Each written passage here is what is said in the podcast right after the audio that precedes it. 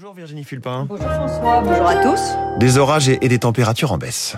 Oui, le temps est orageux dans l'ouest des Pyrénées au bassin parisien. Neuf départements ont été placés en, en vigilance orange dans le sud-ouest. Des orages qui font chuter les températures. Ce matin, 16 à Lille et à Brest, 19 à Paris, Orléans et Troyes, 20 au bord de la Méditerranée.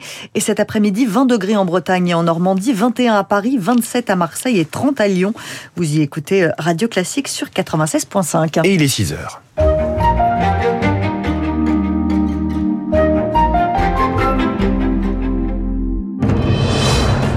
6h, 7h, la matinale écho de Radio Classique avec François Geffrier. À la une ce matin, Virginie Fulpin. Les balles perdues du trafic de stupéfiants à Marseille. Une jeune femme touchée chez elle est en état de mort cérébrale. Au Maroc, les secouristes n'arrivent pas jusque dans les villages reculés de l'Atlas et la solidarité s'organise. Et puis le feu est rouge. A. Je m'arrête. B. Je ralentis. L'examen du code de la route fait peau neuve. Après ce journal Google versus USA, le procès du siècle commence aujourd'hui aux États-Unis sur fond d'accusation d'entrave à la concurrence. Ce sera dans les titres de l'économie à 6h10. 6h20, les classiques de l'économie. Au fait, qu'est-ce que la productivité dont on parle souvent? Natacha Valla, présidente du Conseil national de la productivité, nous donne sa définition concrète. Une vive émotion à Marseille où la violence liée au trafic de drogue a fait une nouvelle victime. Victime d'une balle perdue, d'une rafale tirée à l'aveugle. La jeune femme de 24 ans touchée dimanche soir est en état de mort cérébrale. Elle était chez elle dans une cité du 10e arrondissement. Une balle l'a atteinte alors qu'elle était assise devant son ordinateur dans sa chambre. Plus personne ne peut donc se sentir en sécurité.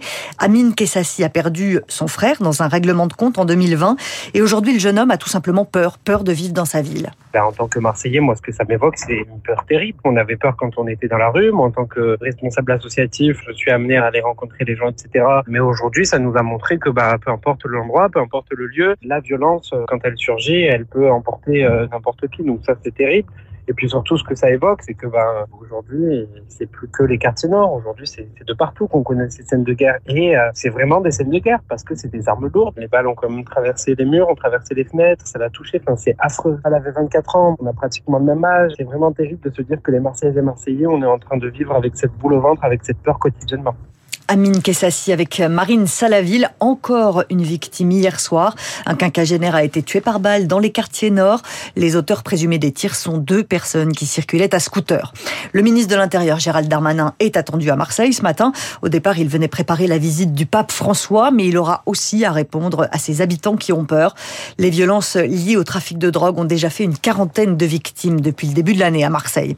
Mais attention, Marseille et les grandes villes en général ne sont pas les seules touchées par ces violences des quartiers euh, aux mains des dealers. Ça existe aussi dans des petites communes. C'est le cas en Seine-et-Marne, nous explique Denis Julmier, le président d'Habitat 77 nous avons 20 communes sur lesquelles nous avons des points de deal et ce qui représente à peu près 50 points de deal. Ce n'est pas que dans les grandes villes, ce n'est pas que dans les quartiers euh, dits euh, sensibles, c'est parfois dans le rural. On a des communes comme Soupe-sur-Loing où aussi il y a des petits trafics qui viennent polluer la vie des locataires. Les dealers qui prennent d'assaut cassent systématiquement tout. Ils cassent les lampes, les ascenseurs, les portes d'entrée. Donc nous, en attendant, on met des moyens qui ne sont pas ceux que doit mettre normalement un bailleur avec les moyens restreints qu'il a. À Melun, nous avons mis 300 000 euros de caméras. Nous avons mis en place aussi une équipe de sécurité 7 jours sur 7 de 18 jusqu'à 2 heures du matin. Mais on voit bien que c'est pas suffisant et que nous, bailleurs, on peut pas mettre plus de moyens. C'est pour ça que j'alerte les pouvoirs publics. Des propos recueillis par Lucie Dupressoir pour Radio Classique. Et pour les bailleurs, justement, une étude sur les impayés de loyers est assez alarmante. Il y a aujourd'hui en France quatre fois plus de loyers impayés qu'avant la crise du Covid.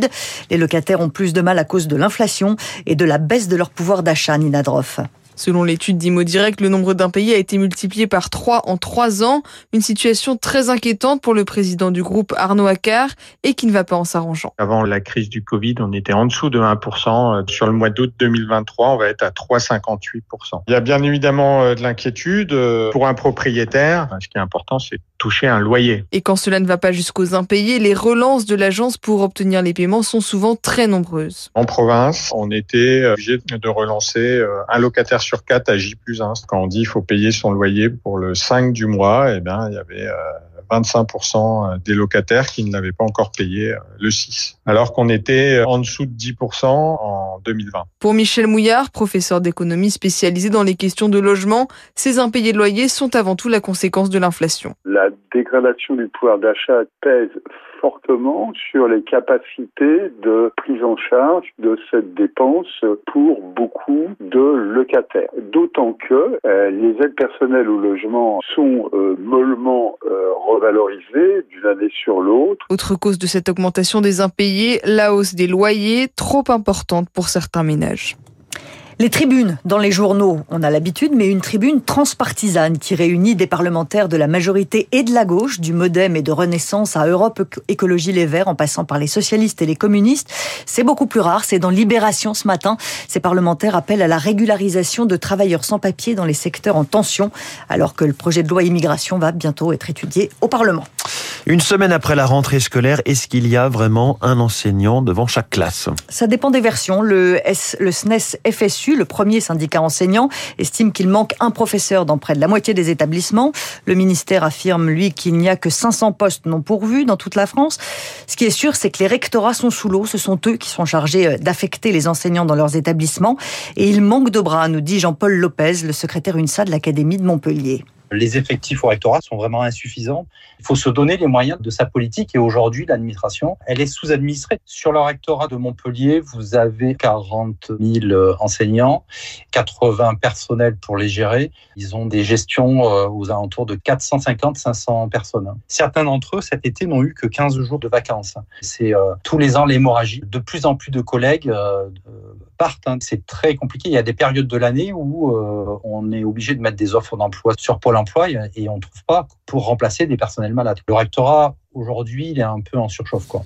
Jean-Paul Lopez avec Victoire Fort. Radio Classique 6h06 au Maroc, trois jours après le séisme, la colère commence à monter. On en est à plus de 2800 morts. Les Marocains appellent à l'aide. Ils ont besoin de tout.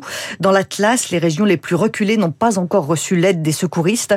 Marie-France vit à Marrakech depuis plus de 20 ans. Elle est française et elle a donc décidé d'apporter elle-même de l'aide dans cette région.